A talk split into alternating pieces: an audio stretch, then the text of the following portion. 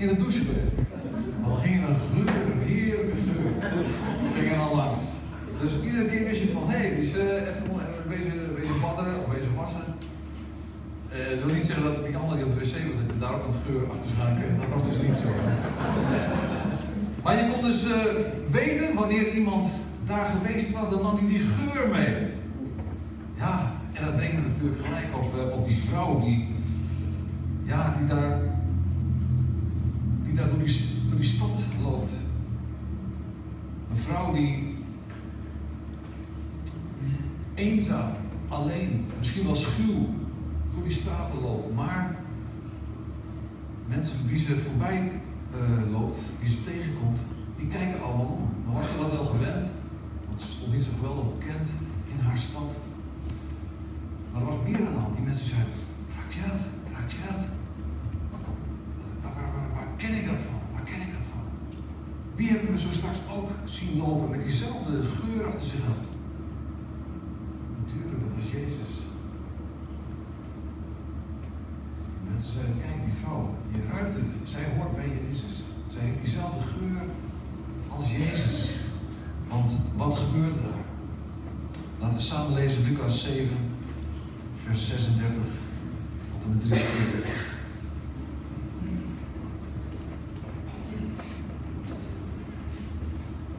Een der fariseërs, Simon, Simon de Melaats heette die geloof ik zelfs nog, nodigde hem om bij hem te komen eten. En hij kwam in het huis van de fariseer en hij ging aanliggen.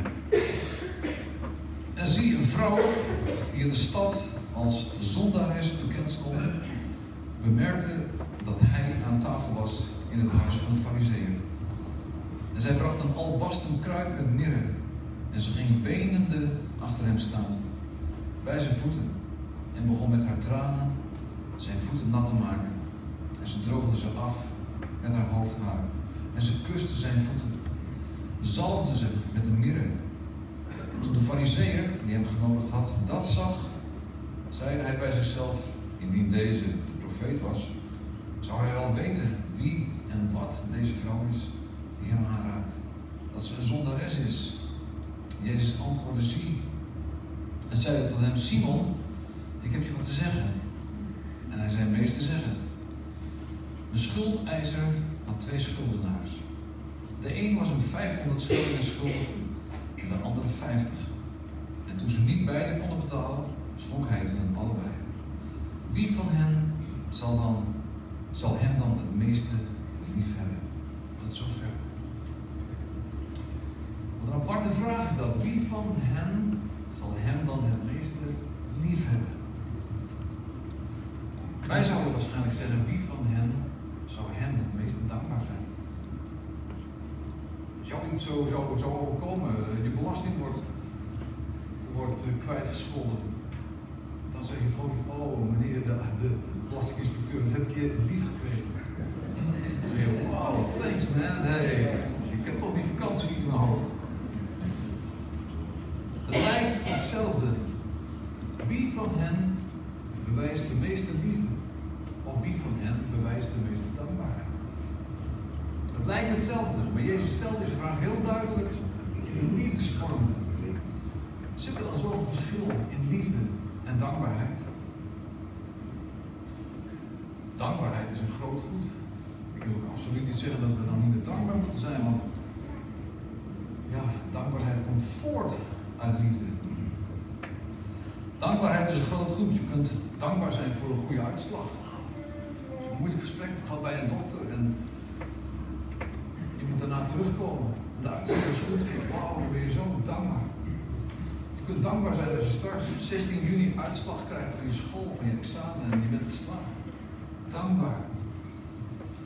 Je kunt dankbaar zijn voor een schuld die wordt kwijtgescholden. Je zorgen verdwijnen, je last verminderen, dankbaar zijn. Dat zouden meer mensen moeten doen. Maar liefde gaat dieper. Liefde komt uit het hart vandaan. Het komt van binnenuit. Liefde heeft te maken met relatie. Met een band met de ander. Het is immers veelzeggend dat Jezus vraagt wie van hen zal de meeste liefde betonen. Liefde komt hier vandaan. Dankbaarheid kan, dat kan zo makkelijk te maken hebben met, uh, met stoffelijke dingen. Maar liefde, komt van binnenuit. Nou, hier zie je precies gebeuren wat Jezus bedoelt met zijn gelijkenis. Simon de Farizeeër, een gast nauwelijks de eer bewijst die, dat eigenlijk zou moeten. Hij komt binnen, zijn hoofd wordt niet gezalfd, zijn voeten worden niet gewassen, zijn handen.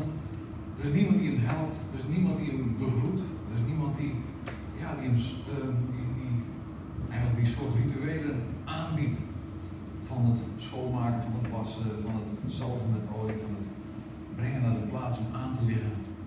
En deze vrouw, je moet je voorstellen, ze stond waarschijnlijk bekend als prostituee in de stad. Alleen en eenzaam. Op straat liepen, er waren mensen die of ze keken weg, of ze keken naar. Of ze zeiden misschien wel rare dingen, misschien niet. Misschien durfde die man wel niet, want die woorden dus ook. Uh, hm? Deze vrouw die had ontmoeting gehad met Jezus. ze gaat niet zomaar naar toe. Ze heeft ontdekt dat Jezus voor haar net zoveel liefde heeft als voor een ander. En dat is in het leven van deze vrouw zo bijzonder. Jezus accepteert haar zoals ze is. Jezus heeft haar lief en die geeft haar die liefde die hij ook aan anderen deelt. En deze vrouw die durft het aan om in, in dat huis binnen te komen, daar waar een feest, waar een maaltijd aan de gang is, binnen te lopen en om daar achter Jezus te gaan staan. En ze kon zijn hoofd niet salven. Dan zou ze dat misschien gedaan hebben. Ze knielde neer bij zijn voeten. Ze lagen waarschijnlijk zo aan, maar ze knielde neer bij de voeten. En ze brak dat albasten kruikje. Ik heb opgezocht, waarschijnlijk is het een anderhalf jaar salaris geweest. Zo duur. Ze brak het albasten kruikje. En ze zalfde de voeten van Jezus. Nadat de tranen over zijn voeten gelopen hadden. En ze ze droog gemaakt had met haar haar. Ze zijn voeten gewassen. Daarna zalfde ze hem. En die handen, die gingen door die zalfolie heen. Over zijn voeten. En ze zalfde hem. En ze huilde. En ze bewees hem liefde. Ze bewees hem liefde. Deze vrouw begreep wat het betekende om vergeving te. Ze wist wat het was om vergeven te worden. Deze vrouw eenzaam, van alle sociale contacten onthouden. Ze wist wat het was. Geliefd te zijn door Jezus, de allerbelangrijkste. Een foute vrouw. Oh nee, zeker niet. Zeker geen foute vrouw. Zij, zij doet wat Simon had moeten doen. De liefde voor Jezus wel te. En zij kan niet anders dan hem kussen, aanbidden. Want deze vrouw bewijst dat vergeving van zonde liefde opwekt voor Jezus. Vergeving van zonde wekt liefde op voor Jezus. Dat moeten we onthouden. Liefde is ook een onderwerp waar Jezus het meest over gesproken heeft. Niet alleen gesproken, maar hij bracht het ook in de praktijk. Hij accepteerde inderdaad mensen en hij gaf ze zijn liefde. Hij wees naar de Hemelse Vader waar ze konden schuilen. En als hij dan omgaat met Maria, Martha, Lazarus, er zijn anderen die zeggen: Kijk hoe lief hij hen had.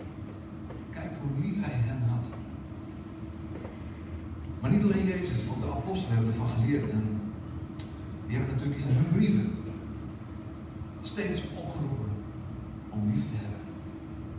En Jacobus bijvoorbeeld, om onze liefde om te zetten in daden. We zijn er een drie kwart jaar mee bezig geweest met Jacobus, misschien nog wel langer. Huiskring? Geen idee. Vorige week hadden we weer zo'n zo'n tekst. We zouden dan 15 versen lezen. En die hebben we gelezen, inderdaad. Toen zei broeder Harry van, ja, maar als je dan dit leest, wat vinden jullie daarvan? Eén woord. Ja, we zijn echt een avond bezig geweest. Zo gaat het dan bij ons. Maar het is belangrijk. We hebben gezien hoe belangrijk het is om liefde om te zetten in daden. Anders zijn het ook woorden natuurlijk. Deze vrouw deed het ook. De liefde voor Jezus werd omgezet in daden. En ze aanbad hem door haar tranen. Ze aanbad hem door de zalfolie. Ze aanbad hem door, ja, door hem te dienen, om daar te knielen. Maar door die apostelen worden we steeds opgeroepen om hetzelfde te gaan doen. En zeker bij de apostel Johannes. Wordt ook de apostel van de liefde genoemd. En hij leert ons in zijn eerste brief dat liefde verschillende stadiums heeft. Liefde heeft verschillende stadiums van groei. Hij laat ons zien dat er, ja, jullie kennen ze natuurlijk wel. Welke drie stadiums zijn er? Waar spreek je over? Hij heeft het over. Nee, een ander soort. Nee, echt, uh, hij heeft het over kinderkens. Hij heeft het over. Pardon? Jongelingen. En hij heeft het over vaders. Dat heeft niet te maken met de leeftijd. Het heeft te maken met de geestelijke groei die je hebt doorgemaakt. Er kan hier iemand zijn van 35 die een vader is. Er kan hier iemand zijn van, van 67 die nog een kinderke is te maken met geestelijke groei. Het is mooi dat Johannes wel begint met kinderkens. Ik schrijf u omdat uw zonden vergeven zijn door wat Jezus Christus voor u heeft gedaan. En die kinderkens, daar bedoelt hij alle mensen mee, want zijn brieven beginnen telkens met kinderkens. Ik schrijf u, kinderkens, denk hierom, kinderkens. Dus hij was ook al een oude man, een oude apostel. Hij beschouwde al zijn gemeenteleden als kindertjes. Dus hij zegt, voordat hij daarmee begint, zegt denk erom, iedereen van de gemeente, je zonden zijn je vergeven door wat Christus voor jou heeft gedaan. Dat is de basis van de groei. Deze bemoediging is voor iedereen. Voor, ja, ik heb ze maar eventjes wat anders genoemd, want kinderkus, jongen, ik heb ze genoemd de piepjes, de pubers en de pakers. Ja? De piepjes, de pubers en de pakers. Ja, je weet de paken, dat is een Fries woord voor opa, oude man. Sorry, wie van u voelt zich een paken? Wat is Zijn we nog allemaal jongelingen dan? Of zijn we nog erger alleen nog maar kinderen? Ja, laat, wees eens eerlijk tegenover jezelf. Wie voelt zich in deze stadiums kind? zijn er een aantal mensen die heel, die echt vanuit zichzelf zeggen van ja, ik Wie voelt zich een jongeling? Oké. En wie, voelt, zich dan vaders, moeders? Is meestal drie. En de rest dan? Wat voelen jullie dan? Jullie voelen niks. jullie zijn niks. Zijn jullie niks? Wow. Nou, jullie zijn niks. Heeft u dat vergeten op te schrijven? Ach, niksjes. Ik denk dat het heel belangrijk is om samen na te denken over die verschillende stadiums van liefde. Stadiums van groei eigenlijk. Want uiteindelijk gaat het erom dat we groeien in de liefde. Want dan spreekt hij dan in dat gedeelte niet meer zo over de liefde, maar hij spreekt over groei. Maar uiteindelijk, waarin moeten wij groeien? Dat is uiteindelijk in de liefde. Want je kunt van alles doen, je kunt van alles weten, je kunt van alles willen. Heb je de liefde niet, dan is het niks. Hé, hey, hoeveel mensen waren hier met niks? Spreek voor jullie. Luister goed. Zet je oren open. Nou, we gaan eerst kijken naar de piepjes. Ja? Dat zijn toch leuke lui. De piepjes. Kinderen zijn gericht op ontvangen. Ja? Ja, maar ik wil het hebben. Wat is voor mij? Nee. Kinderen moet je ook geven. Je moet ze zorg en aandacht geven. Dat hebben ze hebben extra zorg en aandacht nodig. Veel meer dan anderen. Kinderen zijn gericht op ontvangen, die willen ontvangen. Die hebben van die handen, van mij, van mij, kom maar, meer. Nee, jij niet, ik. Ja, zo. Geestelijk gezien is dat geweldig goed. Ik weet niet of je misschien al jaren op de weg bent met God, maar uh, als je je nog kunt herinneren, die eerste tijden dat je tot geloof was gekomen. Ja, jongen, je las de Bijbel en oeh, nou, ik ben heel goed. Zo vaak als ik met Greetje bad en ze had iets, er was iets aan de hand, pijn of, of wat anders. God verhoorde, echt. Keer op keer op keer. Zoveel geloofsmomenten, zoveel gebedsverhoringen wij ontdekt in die eerste tijd dat er piepjes waren. Net als bij de lichamelijke ontwikkeling gaat ook de geestelijke ontwikkeling eh, langzaam, maar wel zeker door. Je kunt niet zeggen van de ene op de andere dag, wow, wat ben ik gegroeid. Ook niet als wij volgend weekend naar zo'n conferentie gaan, kun je niet zeggen, hé, hey, we kunnen zo meedoen met Hillsong uh, Londen en zo. En, uh, nou, misschien wel, Arjan. Beter. Ja, nou begin je raad.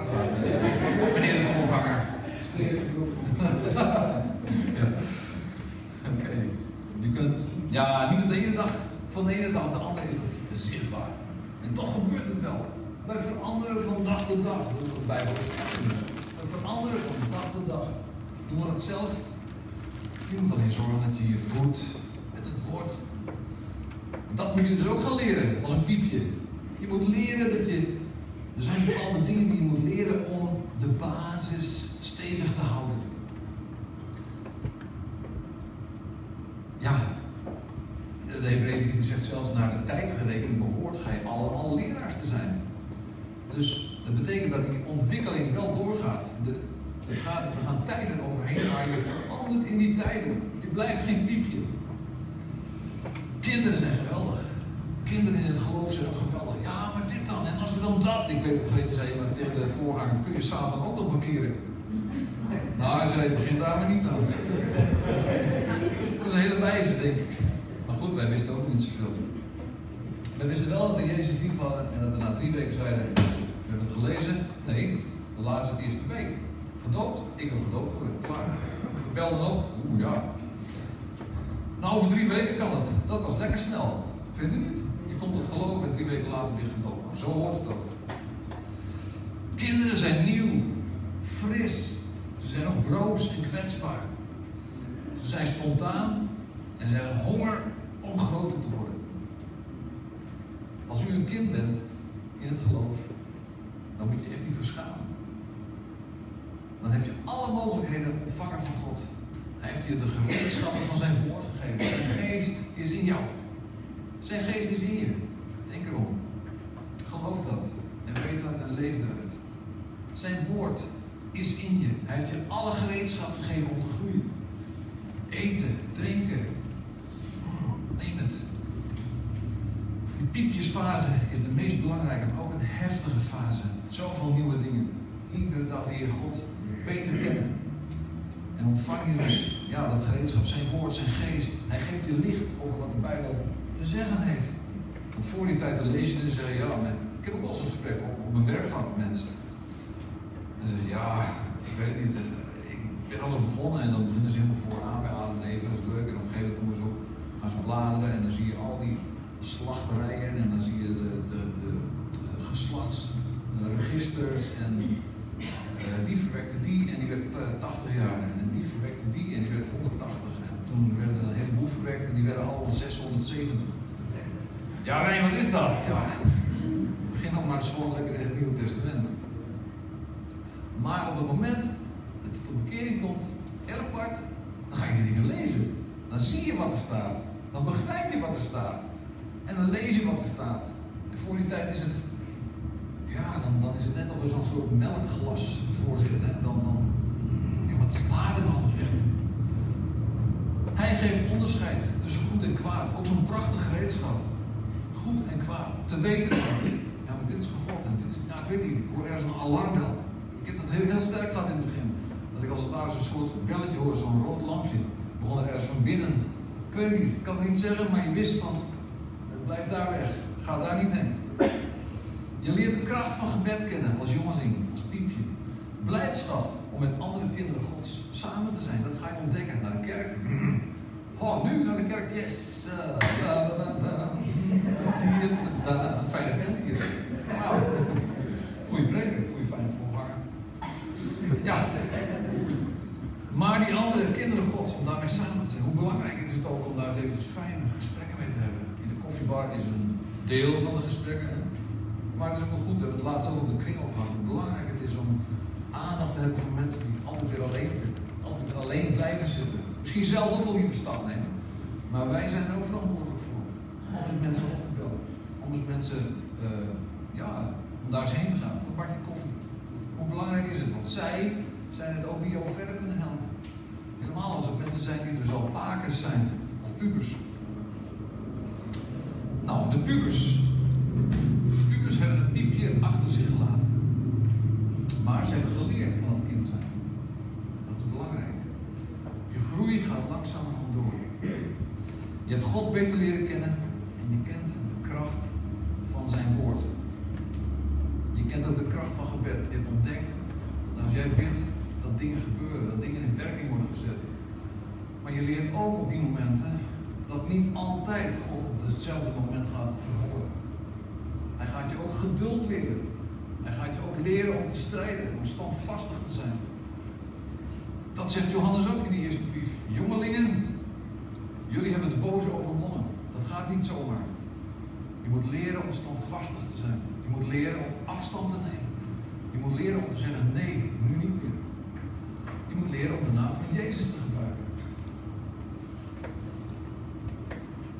Je gaat vaker alleen door situaties heen. Als je een jongeling, als je een puber bent. Je gaat vaker alleen door situaties heen. God wil je dingen leren in de stilte. Een kind wordt omringd door zijn ouders, door anderen om zich heen.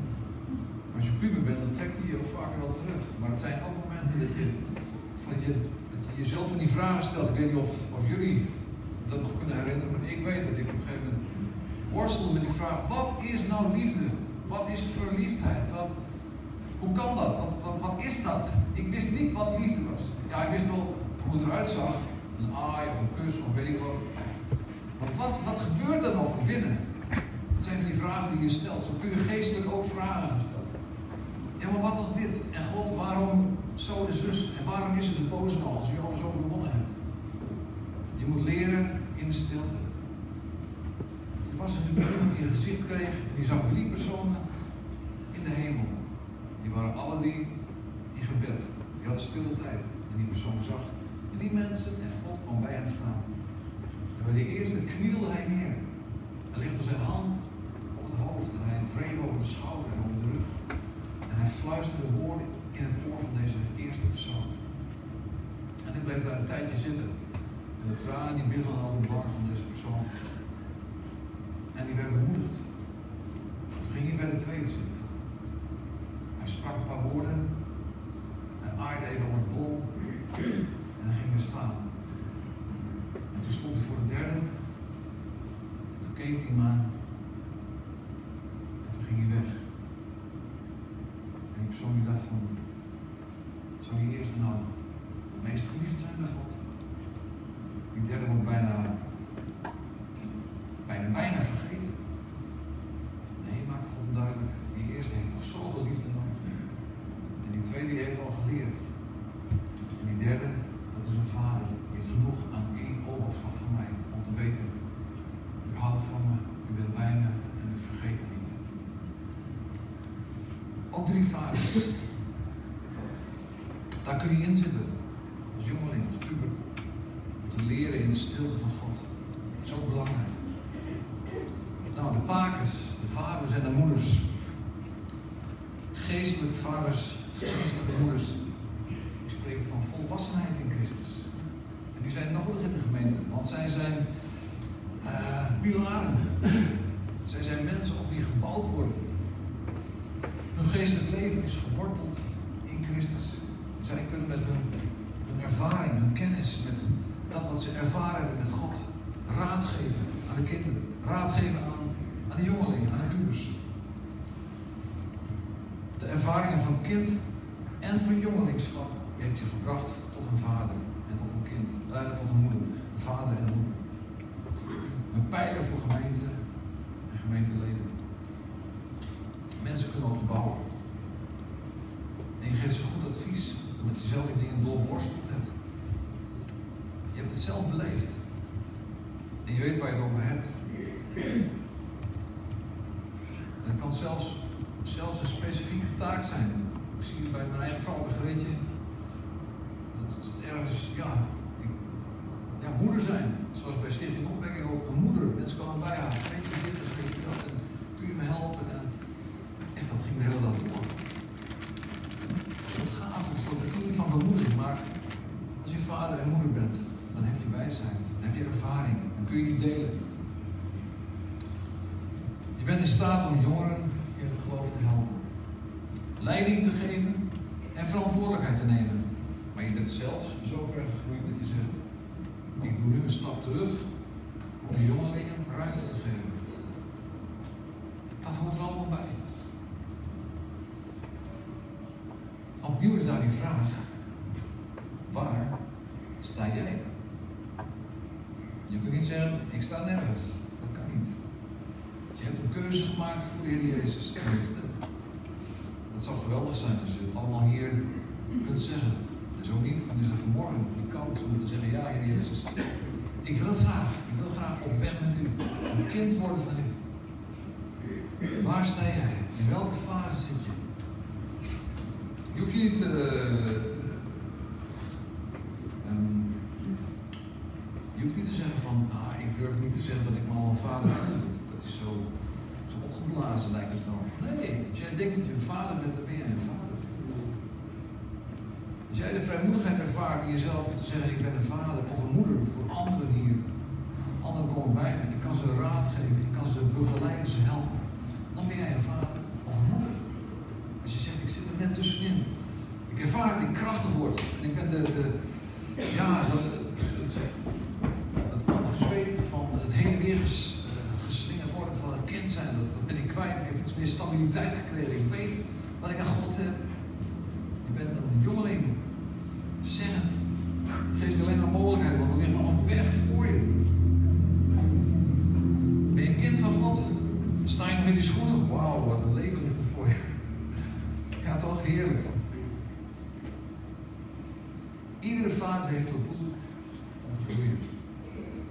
En te groeien waarin? Uiteindelijk in de liefde van Christus. Zodat wij, waar wij komen en wat we doen, die geur van Christus achterlaten. Dat zegt de Bijbel immers ook. We zijn een geur te leven voor hen die het woord willen le- eh, inleven. En we zijn een geur te doden voor hen die het afwijzen. Maar we zijn een geur. Wij zijn een geur. Je kunt zeggen, ja, maar ik wil geen geur. Je bent een geur. Je hebt een geur.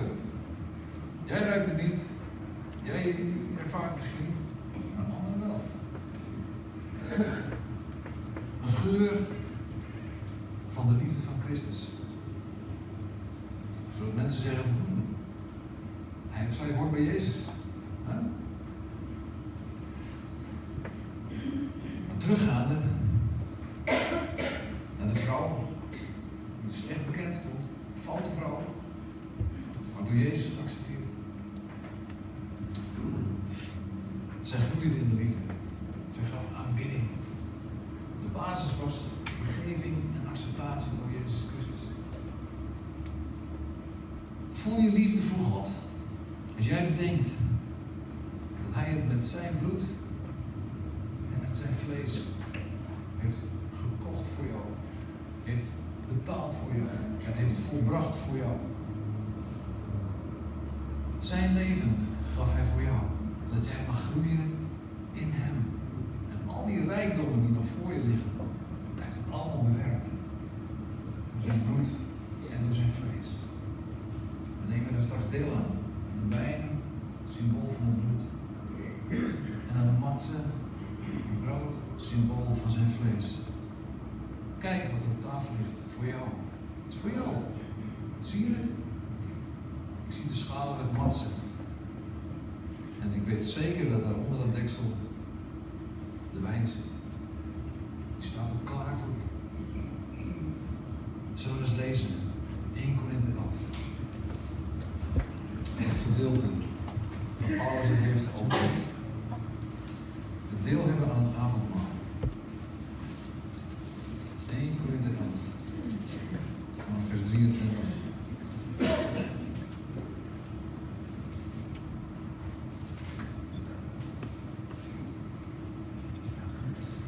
De mensen die gevraagd zijn om het avondmaal uit te delen, kunnen misschien naar voren komen om alvast het brood te verbreken en te ontdekken.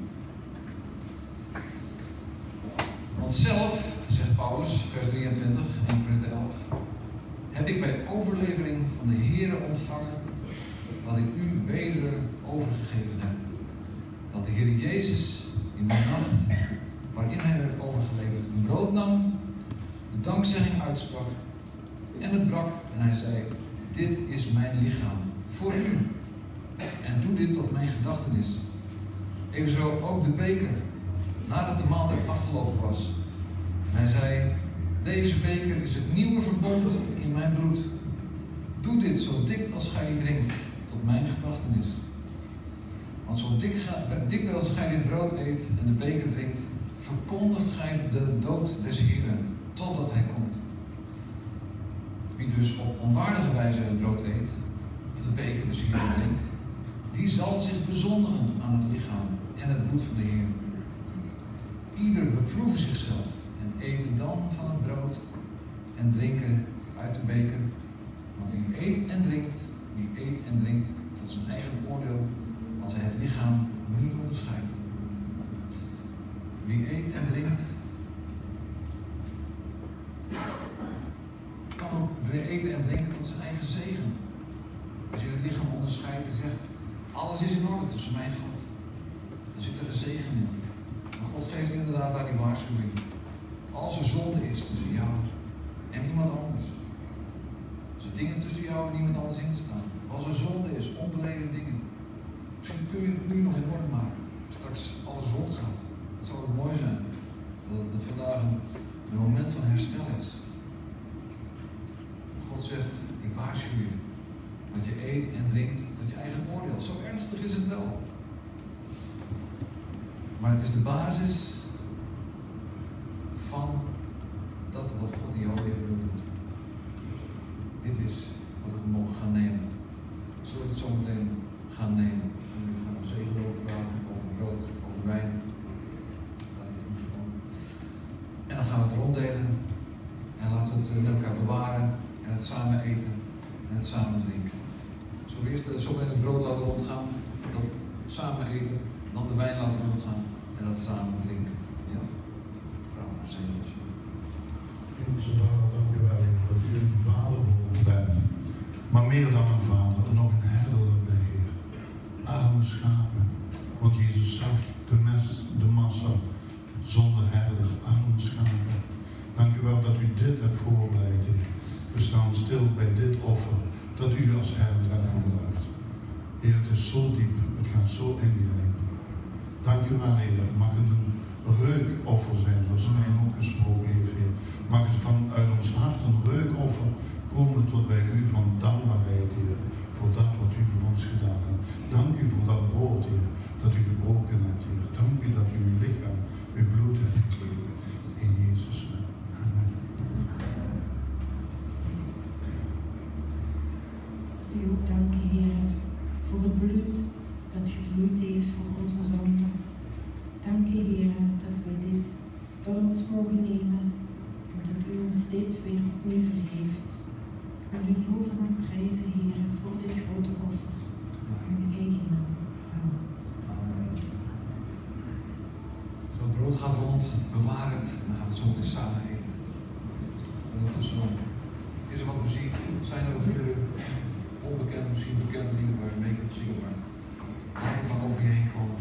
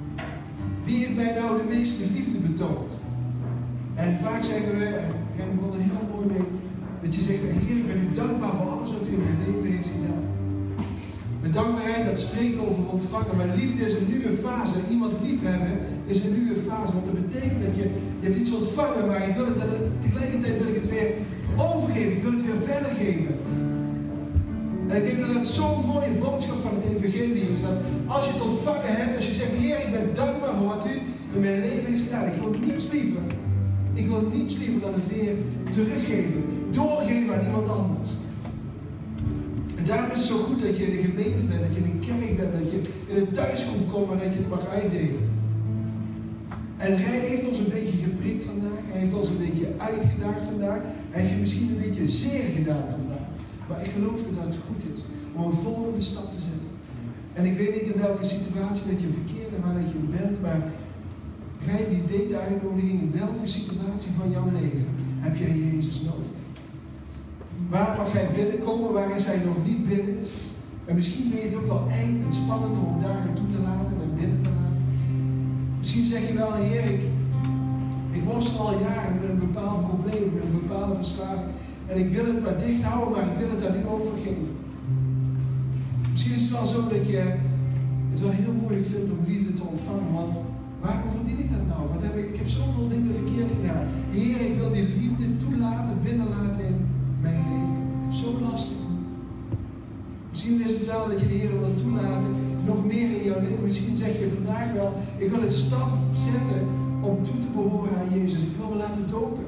Ik wil die volgende stap met Hem zetten. Ik wil verder met Hem.